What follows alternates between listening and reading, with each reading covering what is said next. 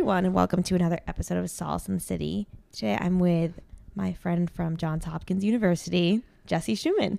Happy to be here. Oh, you're my first fellow Blue Jay. Yeah, and hopefully not your last.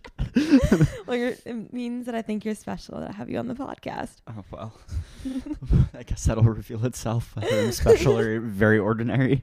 No, I think it'll be great. So, where Jesse, where are you from? How old are you? What's your story? What's my story? Go to school? I'm an Aquarius. Um, I've never had ketchup before, um, What, which are that a- both true. But I'm from Long Island. I just turned 25 last month, and um, I've been in the city almost like three years now. Um, live in Brooklyn, so yes, came all the way to Manhattan for you. Uh, you should Oh, feel very thank you. honored because I try to avoid this place now, and if I didn't work there, I would kind of never come here. That's Um, fair. Wait, why don't you like ketchup?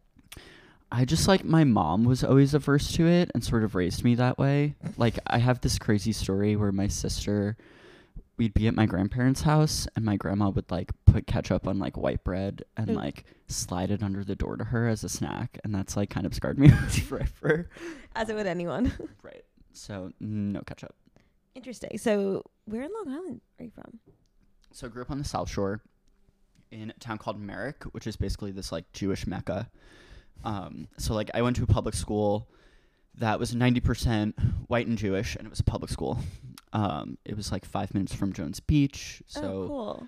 you know it was nice in some ways. Like I had a car, I was able to like drive down the Ocean Parkway, um, and it was it was good. But you know, Long Island's a tricky place. Yeah. So Wait, that's funny. I actually interviewed someone else who's because I know nothing about Long Island. So when I ask where, I don't know why I do that because I don't know. yeah, I don't know anything. But he said he lived near Jones Beach, so Yeah, maybe maybe okay. it's a similar town. possible.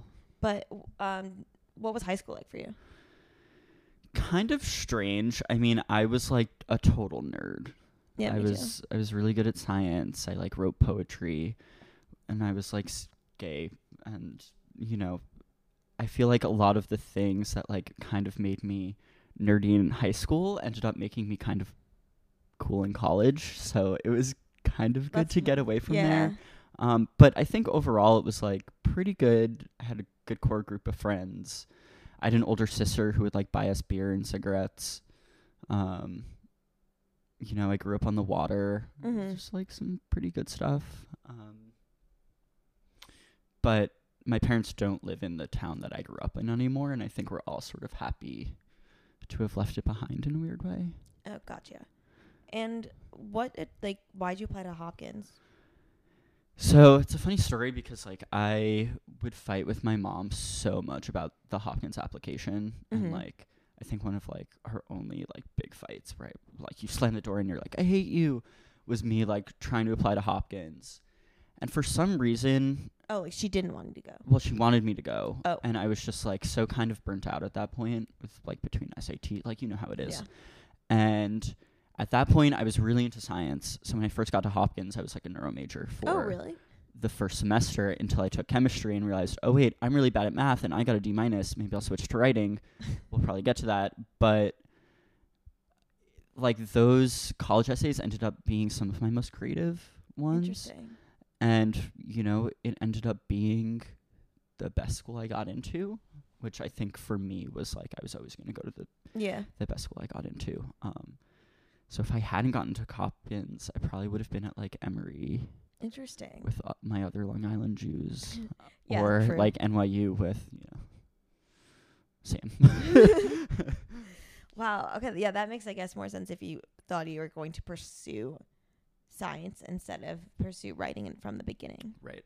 And well, the thing about Hopkins is, is like, sure, I ended up graduating with a writing degree, and my grandma still asks me if I'm going to be a doctor. Yeah. But a lot of people don't know that like we have one of the best writing programs in the country. Yeah. and one like of the first. Oh, really? Yeah. So while I was there, I was able to work with like a national book award winning author. You know, there's some things I didn't love about the program, but Mm-hmm. you know, I think there's there's a good community of writers there. Definitely. Overall, what did you think of your experience in Hopkins and I college in general? I was so happy I did it. Mm-hmm. My first choice was Brown, I did the whole ED waitlist blah blah blah thing. Yeah. And looking back, I probably would have hated the person I would have become if I had gone to Brown. I and I think Hopkins was a funny place where it was like I never felt like it was this super like huge PC place. I thought it was yet at the same time it was like very open Mm-hmm. and we had fun and the academics were b- rigorous sure but you know you that's what college is for and really important and it was just a really good mix for me and i feel like i really kind of found my people there and like i would say most of my friends like 90% of my friends are now from college Yeah. And sort of looking back on it i can't imagine having done it any differently Yeah. No, I feel that too. It's like I can't imagine, or I don't know how it had just happened that I made like the best friends that I did at Hopkins. I don't know if I loved my experience like academically right just because I like that. was crying all the time because of like the classes and the rigor, but I also did that to up, up to myself. So That was a funny thing about Hopkins, where they, we were like, we keep crying, like it's so hard, and they're like, how would you guys feel about free massages given by your peers outside the library? And we'd be like, okay, thanks, I guess. yeah, and I think it's one of those things where the everyone's like, "Oh, it's so cutthroat and so intense," but that's only because we just said that. Like, you know what I mean? We were like manifesting our own destiny by being like, Totally. "This is a horrible place." Like, I'm so depressed all the time, and like, this is so in- intense. Where, like, at the end of the day, it doesn't really matter.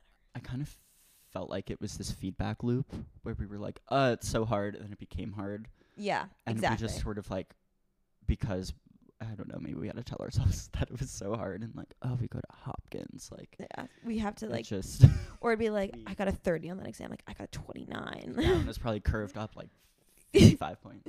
yeah, exactly. Um, so then what led you to the job you are at now? And also, what are you doing now? So I work for Penguin Random House. I'm in the editorial department of Random House, um, which is the largest publishing company in the world. Um, how I got there, I've I've sort of just been like between my high school literary magazine and all through college. I've just like sort of been editing people since I was 17 basically and writing my own stuff and there sort of became a crossroads for me where I sort of decided to embrace the the literary life, uh, for better or for worse. And the thing about publishing is that there are so many hurdles to like getting your foot in the door anywhere because Mhm. every English major that's graduating from any university is Yeah. trying to do the same thing because oh great, I have an English degree and I need a salary now. It's it's a good option for those people. So I think I ended up completing like five internships. I didn't get a job until a year after college because I was still interning and trying to build up my resume. And I worked for all of these like impressive literary agents and like the most like literary house um, that published like Nobel Prize winners. Cool. And the job I ended up getting was working like in the world of commercial fiction, which is like thrillers you buy in the airport. Like, those are great. yeah, they're great and they keep the lights on in our industry because Yeah. they're what sells. But it's just sort of never where I saw myself exactly. But it's been really good for me to, I think, diversify my taste and my my knowledge base. Um, and so yeah, it's really great. So basically, you read all these submissions that will eventually turn into fiction, like fictional novels, po- like poems, and etc. Yeah. So the thing about editorial is, is I think a lot of people think, oh, we just like sort of edit the book and leave. But editorial is you acquire the book with the company's money, which could be for thousands or even millions of dollars. Jeez. And then you edit the book, and you're the one who basically has this relationship with the author, and so you sort of shepherd them through the entire publication process. Cool. And you're the the point person, which makes it sexy and competitive. Um, but it's great 'cause you get to work with like all of these personalities, who, Yeah. for better or for worse. uh, and you're engaging with the writing, and you know, a lot of highs and lows, I would say, because when something really exciting happens for an author you like, that's great. But when you know it flops or something. it flops, that's really disappointing. Or you know, I read a lot of crap. It's like shifting through garbage. I would say on the manuscript pile, but like when you find something that excites you, like it's enough to s- keep you going for a little bit longer. so, how many submissions are you getting a week? Or like, are you reading? Uh, I would say I read dozens of novels a month. That's insane. I've gotten pretty good at being like, okay, 50 pages, I can tell we're not into this and Got it. stopping. But I read a lot, kind of nonstop, uh, which it's sort of good that I work on a commercial side of things, I think, because it allows me to cherish what reading what I enjoy Yeah. in my own taste so much more. I think that it would be very easy to get burnt out if I was just Definitely. What are some common themes? Like, or are there any common themes between the things you're reading? Like, do you find they're mostly sad, mostly happy? Like, what's that like? So because I work with so much suspense and thrillers, Oh my god, that's gonna give me so many nightmares. well, right. Sometimes I just like will be reading something and be like, "Wow, I need a hug right now." because like people go dark and I think especially now like yeah. people are so se- desensitized to things that a lot of author instinct is to go shock value, which okay, sure. there's a lot of like I'd say in this space right now there's a lot of like domestic thrillers, so a lot of like mom daughter, like mom Yeah. baby, like sort of Gone Girl or Yeah, the sharp objects. Sharp Objects is a great example, and they're all called the perfect wife. They're all called the perfect mother. They're all called like That's all so- the mothers I left behind. Like you know, something that you know that someone who just needs a breezy read on the train, on the airport, Yeah. is going to keep you turning the That that makes a lot of sense. Thinking about all the like recommended Reese Witherspoon books and things like that. Yeah, um, which is also a funny thing that of all people, Reese Witherspoon is like the guiding Yeah, I know. beacon of what is going to sell in my industry is who would have thought and now you have the jenna bush book club on the today show um, i can't really talk about it but one of the books i worked on is going to be next Ooh. month's Oh, that's so Reese pick. exciting. so and she's awesome so So good things happen sometimes yeah But do you like learn anything from these? I mean, I guess you're reading mostly suspenseful novels, but like, what are you taking away from them? i think a really good suspense novel will of, of course a lot of it's plot driven and it also you sort of want that to be the meat of it but at the end of the day these are psychological books Mm-hmm. and you hope that they are tapping into something that could be universal or relatable you know i think with this it's a bit more like id driven in the sense that it's like fear or what would you do which is always like an interesting scenario to get readers to think about um Interesting. but you know I, I work on a lot of stuff that's you know more general like a lot of like family dramas um Do people talk about mental health lo- at all? Like thinking, I'm Sure. thinking more, you know, like Joker type says thriller. Yeah, I mean, I work on the You books, the like not the Netflix show.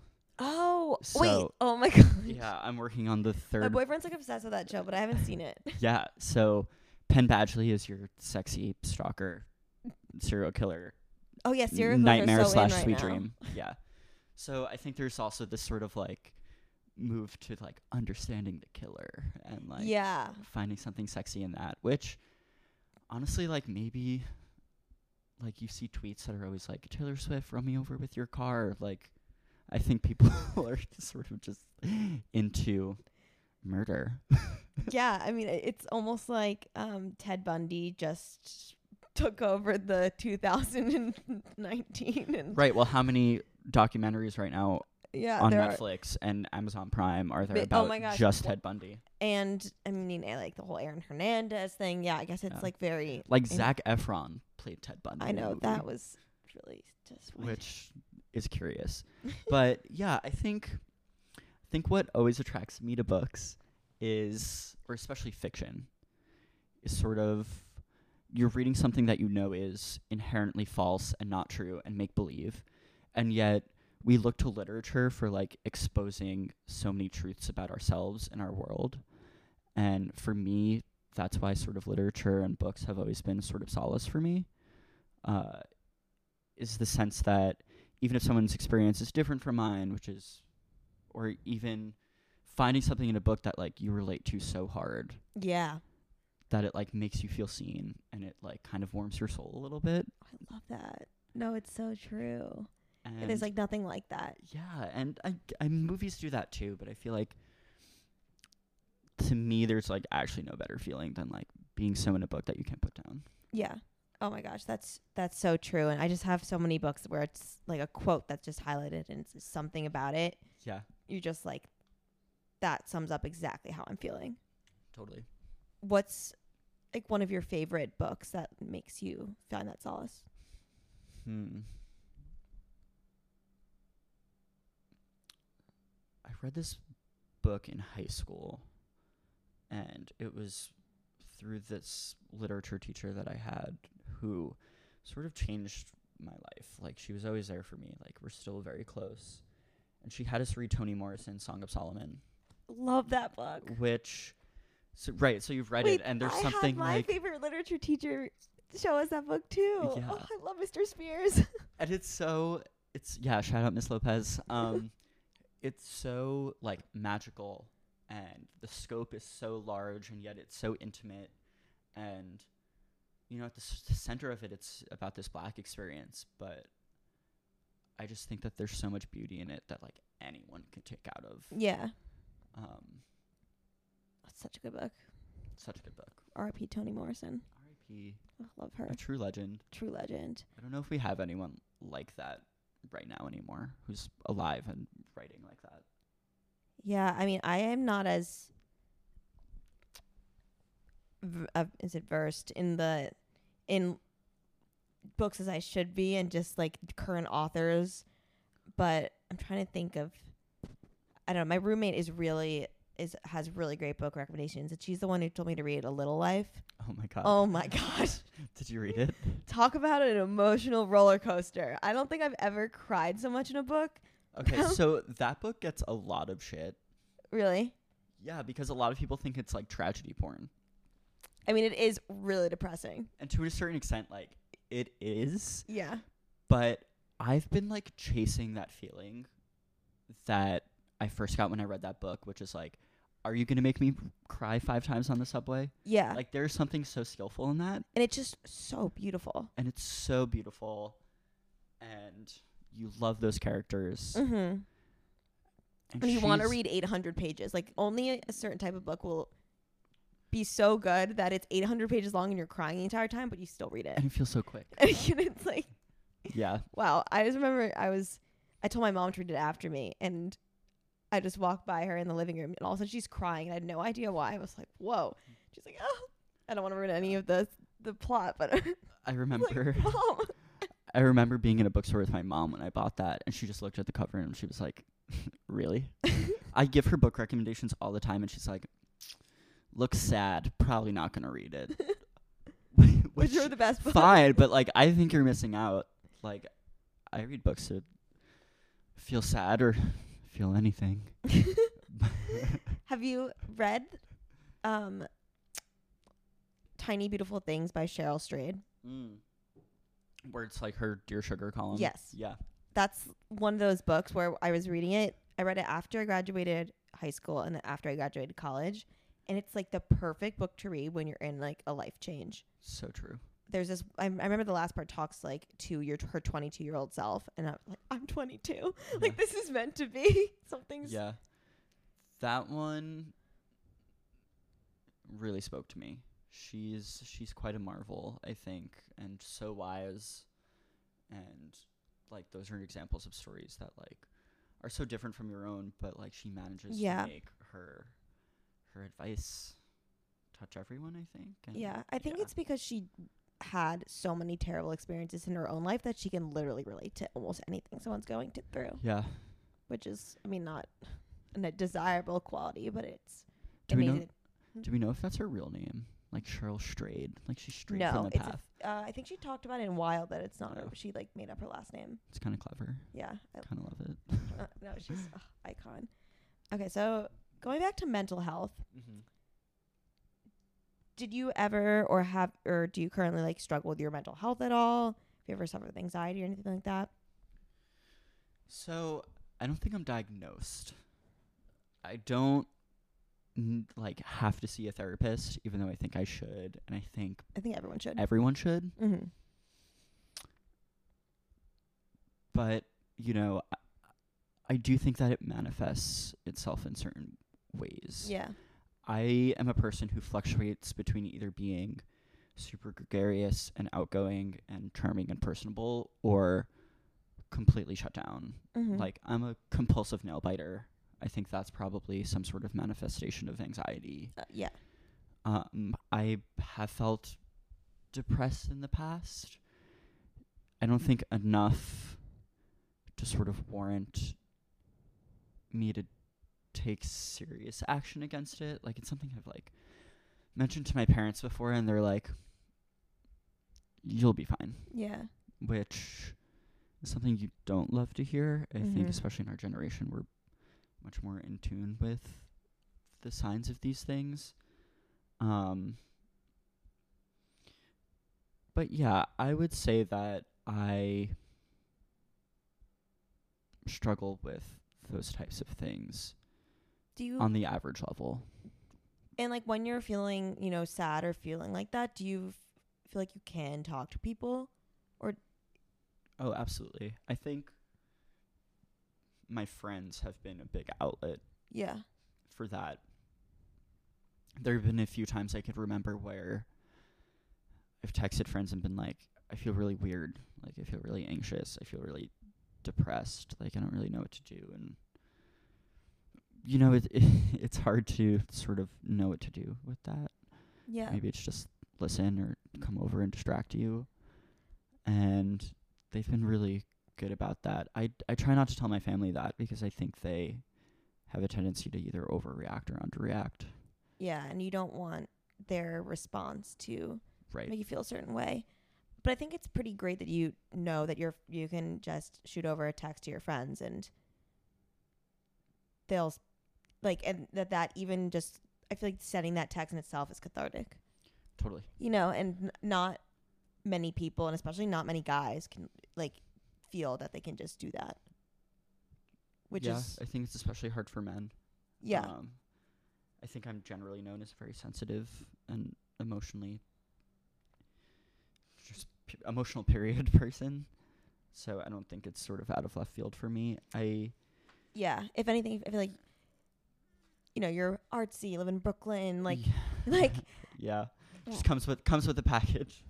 but it's it's almost like people would be yeah ex- exactly like it wouldn't come as out of left field but and yet it's so hard for just like guys in general to open up which is what's leading to like the suicide epidemic and just so many crazy things Yeah. I mean, especially for straight men, I think it's incredibly difficult because you're dealing with toxic masculinity toxic toxic masculinity and you know, it's not macho to to show any emotion, which I think is dumb dumb and a little sociopathic. I mean, I there are days in the city where and this happened to me last week where I don't know if you've ever had it where you're just sort of coming home from work and you're on the train or you're going through Penn or Barclays or something and you're just like the city is disgusting. yeah All these people keep touching me. They're also weird. Like I feel stifled, I feel claustrophobic.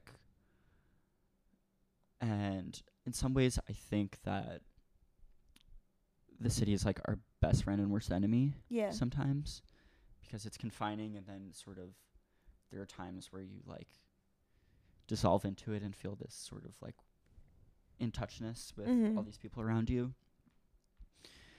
and yet at the same time like when you're on the subway everyone is tuned into their own podcast or their own yeah music or their own book and i always find it funny how sometimes you're on the subway in the morning and it's silent Yeah. No, that's so true. It's like the most connected and most disconnected city in the world. Right. It's so And crazy. it's like I feel like there's some weird underlying thing that makes them go hand in hand. Yeah. Um and I don't know. I also find it kind of being gay in the city kind of sucks, to be honest with you. Like it's the best place to be gay in the entire world probably, but it's also like I don't go out in Manhattan anymore because every time I go to like a gay bar, I feel like I'm at like a sexy Hitler Youth convention. where like everyone's six three and blonde and like has huge abs and I'm just like, what am I doing here? Everyone's so hot, like no one wants to talk to me because like the person next to them is like probably more interesting and more hot. Is why I stay in Brooklyn where everyone's queer and like kind of ugly. and like mullets are making a comeback in Bushwick, I just wanna say. Which we should stop. Yeah, I was gonna say, is that is that a Um, good thing or a bad thing? And I think that a lot of my anxiety has kind of come from that in a weird way, which I totally acknowledge is like from a deeper sense of insecurity. Mm-hmm. Um, but like I didn't have those like outlets in high school. yeah. Like I didn't really come out until I was 18. So like, were you still in, in high school or like senior year? It was like my senior year Interesting. because I got into college and I was like, I got nothing to lose. Yeah. Um, How did your parent? Did your parents know earlier or? Oh, did they know earlier? Yeah. So the way it happened was we were at the dinner table and it was during the like Romney Obama election Right. and I dated this girl in high school for like 2 years Wow. and like we'd never done anything. But one day we were like smoking weed in my car and she was like I'm a lesbian and I was like I'm gay. Wow, that's great. Like, Right. And so one night she was like, I just told my mom, like, feel great. She knew all along. And I was like, you know what? I'm to wake my mom up and tell her. And so I did because I just felt like she should know first. yeah. And then it was fine. She, like, did the whole, like, I'm crying. Are you sure? But I think that's just 'cause like, she didn't want life to be harder for any of her children. Yeah. And then we were at the dinner table, and my dad was like, "Should I vote for Obama or should I vote for Romney?" And I was like, "If you vote for Romney, you're voting against me because I'm gay." And he was like, "Dick move." And he was like, "Yeah, no shit. Like you wrote poetry all through high school." And I was like, "Oh, cool." So I don't know. I think getting to college and like having my first boyfriend, which was a disaster, you know. Yeah. Um, helped a lot and like you're sort of in a s- safe space there or at least a contained space Yeah. and then you're thrown into the city of 8 million people where all those people you got so close with like sort of dissolve into Mm-hmm. all these people you don't know. And then you sort of have to start all over again. And so i think a lot of my anxiety a lot of my self-image issues i think are are just coming from reconciling with how i place myself in this perceived world Yeah. of like instagram it's the there's just so city. many things. It's so I think about that a lot just how living in New York is just eh, for an extended period of time and not even extended. I've lived here what like a year and a half, but it just nor you everything becomes normalized even though when you put into context of the rest of the world you're like this is so unique. Like there's nothing else Right. like this. Why do I expect this to be the norm everywhere? right and i hate that so much of my i guess mental health stems from other people like i wish if like if i was going to be depressed i hope it like came from within As, Or, like, it was nature something versus I- nurture kind of thing. No, I just wish that it was something like like a chemical imbalance. Like I'm just placing myself in the context of like other people I deem Got better, Yeah, which is such a crappy but don't you? I think way to experience. they go hand the in world. hand a little bit. Like for me, I know I was really, really, really opposed to any type of medication at first, and I was like, I don't want anything, you know, like messing up my brain or whatever, and like long term effects. And then I switched doctors, and I I got a really great doctor who was just like, listen, if you take a, if you have a headache, you take Advil. you know, if you're really an- anxious all the time and you can't function, you don't know why, like you take medication for it. And then it's, I was like, oh, okay, like, okay, maybe you're right. I was like, lay out the, you know, like the Hopkins in me was like, let me see like the, how it will affect my brain chemically a little, yeah. and but I, so I think it's I don't think it's one of those things where like it's like which came first the chicken or the egg kind of thing because I do think like a lot of times I'm like oh my god why didn't this person text me back or like they must hate me and all that and Right. it's but it, that's also because I'm just an anxious person like Yeah. so it's me but it's also how I think others perceive me so it's kind of like that deadly combination of them both where just like everyone hates me and, and then anxious. Do you think a boyfriend helped your mental health? Because I really want one. No, I think so. I think about this all the time, and I asked, "Do you know? Do you listen to We Met At Acme Yeah. podcast?" Lindsay Metzler, I love her. Love you, Lindsay. I I had her on, and and we were talking about how I don't. I think you need to love yourself before you can let someone else love you like the way you, that they should. That is true. and I did not love myself really until I started medication in July, and then I got a boyfriend in September. Yeah. And I don't think it was just like happened that I was single for five years and like just coincidentally those two were right next to each other. Yeah. But I, so I mean, maybe it is possible. I just don't think I'm the type of person that would have handled a new relationship well if I were wasn't in a good mental state. That's fair. Yeah, like I get stressed. I would or I I would get stressed if like a friend didn't text me back, and I'm like, why why are you Yeah. getting anxious over this? Whereas like imagine if I had a a guy who I was into and not text me back, I probably would have like fully just passed out. Oh God, now I'm afraid of all the anxiety I might have inspired because No, I'm the worst texter back. No, now I'm now I'm good. Now I'm like, wait, okay, step back from this. Like, maybe they're just they don't have their phone on them. Maybe they're at work 'cause you text them at 2 p.m. Like, oh, I mean, you know what you got to do? You just got to like, don't be afraid of the double text, the triple text, oh, the I'm quadruple not, text. I'm like, Like, ping, ping, it's me, bitch. Like, you know? red, like red alerts or read alerts, whatever they're called, read receipts. oh, like they- those stress the shit out of me. I have them because they keep me liable to those I love. that's okay. Then that's fair. I don't because they just stress me out. But I don't know. Maybe I'm just crazy. But I don't know. Maybe I I don't know. I don't know. I feel like you I don't know. What do you think? Do you think you can like l- someone can love you before you love yourself? No, Yeah, not right? Cuz it's like And even if you do, like, that's gonna be so toxic. I feel. Yeah. If you if you need someone else to bring you up, then like they become too much of a support. And if you lose them, then you're fucked. Right. Y- You want to be the best partner you can be, and not Yeah. You and need not get to a have place them where be you- your savior. Exactly.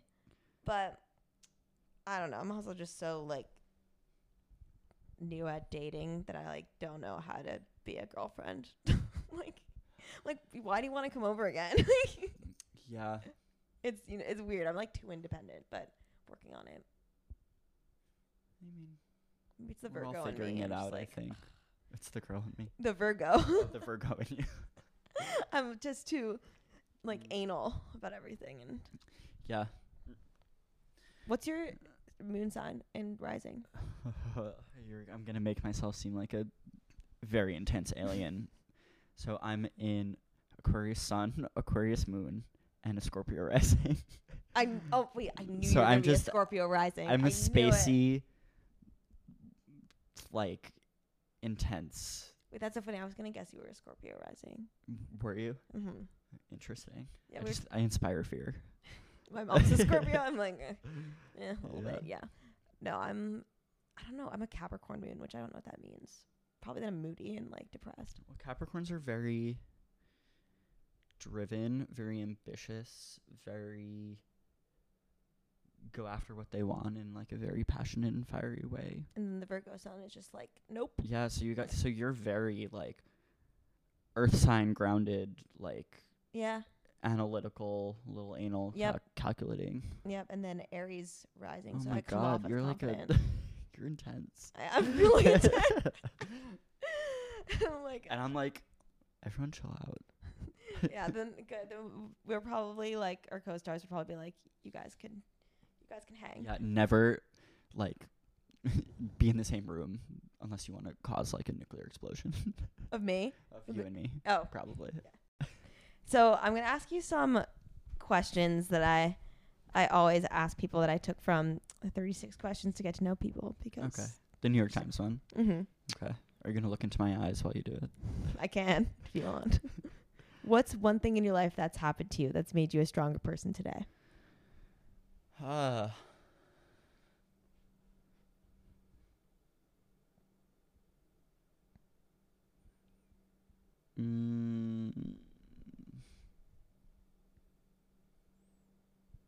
family squabbles with things like addiction and drugs and forcing myself to learn more about that and how I go through life. And do you feel like like you s- experiencing it or watching it? watching it. And do you feel like it's shaped you into how like you want to you know bri- like live your life and then shape others' lives if that makes sense? eventually. I don't know if I practice what I would preach on here. There are a lot of times where, like, because I feel like my life right now is like sort of so routine when it comes to work that Mhm. when it becomes time for the weekend, like, I sort of, you know how it is. You go out with your friends and you go to the same bars with the same people and drink the same amount, and It's hard to change routines. it's harder to and, like, change routines. old habits die hard. And it's- I'm full of cliches today. and it's hard to reconcile with how I live my life and how I acknowledge I'm living my life with this knowledge that I am prone to certain things. Yeah. But you're still self aware enough to recognize that. Right. Like you can step back and say, okay, Like, like, my family was my dad came from a hard background and my mom's family like he called them the Waltons from that old TV show where like they would say like good night Jim Bob and good night Ma, good night dad, you know. Yeah. They were perfect and you sort of realize that like all of these things are a veneer. And now that I've gotten older, what I thought was a perfect family like had all this shit behind it. yeah. And so I think you've you've that teaches you to live your life sort of not cautiously, but with the sense that like nothing's perfect, but it could be great Yeah. still. Oh, I love that. That's so true. Do you believe everything happens for a reason? Yes. Why? I don't know. I feel like maybe I'm just a sucker for fate. I Yeah. know, I It's the poet in you. it's the poet in me and i just think that i think a lot of the bad things that have happened to me have Like made you stronger. made you stronger but Mhm. also your life follows a path like this is such a superficial example but like i said this before like i'm so glad i got into hopkins because i couldn't imagine having done it any differently Yeah. because it introduced me to all these incredible people that I love, led me to where I am today. It's just like your life follows a path. Yeah. No, and I agree. It's gonna be what it's gonna be. I also think that the best way to live your life is to have that mentality, thinking that everything happens for a reason, because it's like, okay, this happened. Like, how, like, what, what are we gonna learn from it? Where is it, or where are we gonna let it take us? I mean, you should still always put your best foot forward. Yeah, yeah, yeah. But as in, like, if something bad happens, you see, you look for the silver lining. Yeah, I, th- I like thinking that I can be an active player in my own life while my life also has a destined path. Yeah. Ooh, I like that. If a crystal ball could tell you anything about yourself, your life, the future, or anything else, what would you most want to know, Oh my god. if anything? What would I most know? want to know. Wouldn't it be great if you can just like have someone like give you your identity as a person, your whole essence in just like four words? Yeah. Like what would yours be like? Ooh. My Sexy tan short girl. does, like just four words, or does it have to be like a like, a saying? You, I don't know. I guess they could just be like scat. It could just be like Actually, okay, so oh my gosh, what's his name? He was in Visa your year. Tom. Fiorelli. Yes. Tom Yeah. Fiorelli once told me he was like, "Oh Zoe, you crazy little one," and I was like, "I love that." He's Shout also crazy. He's also a crazy little Yeah. one. So what would yours Um, be? Oh my god, I don't know. I'm scared. Um, What do you want to know your four, four words as a essence? what do I want my fir- four words to be? Or yeah, or what do you want? I was gonna say you would want the crystal ball to tell you that, but also what would you want them to be? Um, jeez, I asked the question. I don't want to answer it. Um, I asked the original. Oh, whatever. Moonlight.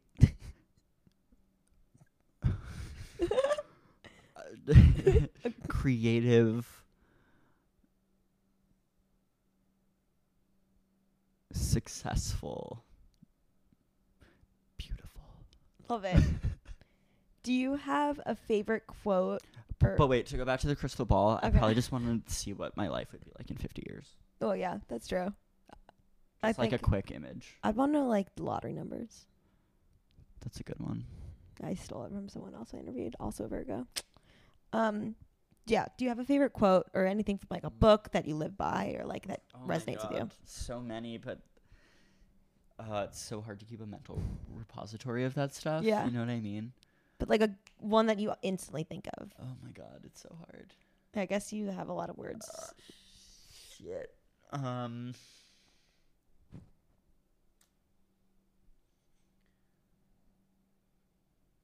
There's this book I read by an author named Catherine Lacey, she has this book called The Answers. And the book is kind of very wild. It's very out there. It's about a woman who has this mysterious illness, and this technique that gives her relief is super expensive. And so, to supplement her costs, she begins to work for this actor who's setting up this experiment in which women play out different types of girlfriends. So she's the emotional girlfriend, there's the anger girlfriend, the maternal girlfriend, and all these things. Interesting. And it's a quirky book, but there's this line in it where she says, you know, sometimes I don't know all the answers, but I would do anything to cross like over the threshold to some understand someone else.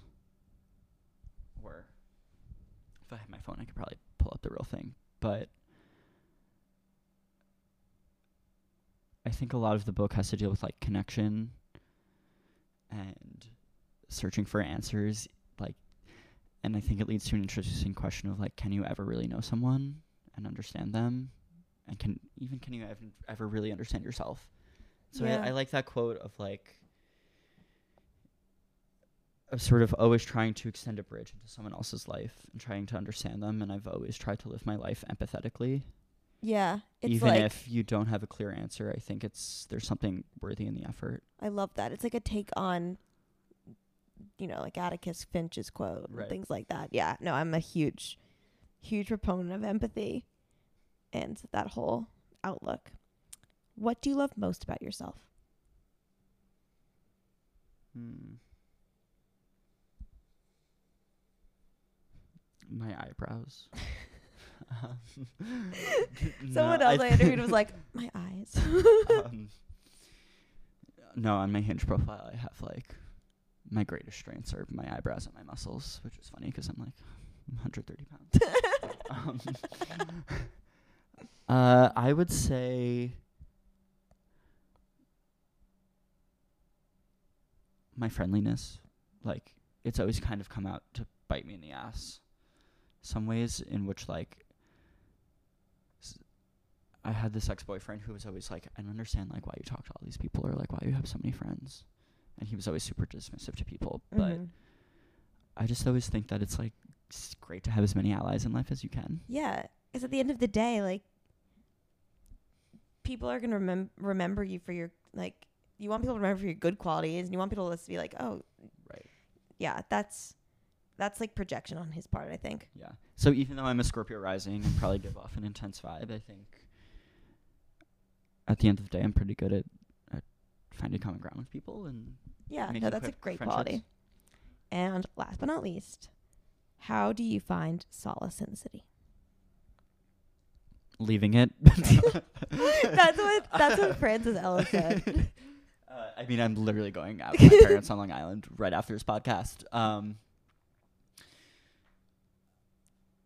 you know, I talked a lot about the routine of my life right now, which I think makes me feel a little stifled. Hmm. And one of the things that's helped me is f- making my time more active, which doesn't mean like going for a run or exercising, because screw that. But like if I'm going to read at home, like I'm going to go read at a cafe instead. I'm gonna go work at a cafe. I'm like gonna get out into the world. I'm gonna go for a walk. I'm gonna go buy a little tchotchke. I'm just like gonna spend my life just occupying it with things that might be trivial but are still something. Yeah. No, I love that. You know, there's It's so nothing- easy to just get stuck watching Netflix in your room. Right, exactly. There's nothing worse than like the episode switching between a Netflix series and it's the black screen and you're just staring back at yourself with a double chin with Dorito crust all over your mouth. Like, and I've very much found myself in that position. So coming from experience. you just, I don't know. I, I've, I get out there. yeah. I think. Yeah. I'm gonna I'm gonna try to start doing that more. But anyways, Jesse, thank you so much for being my first Hopkins guest. It's been a pleasure. I was nervous, but it's been Where can everyone follow you if you want? you just like almost spit out. at Jesse Shoe.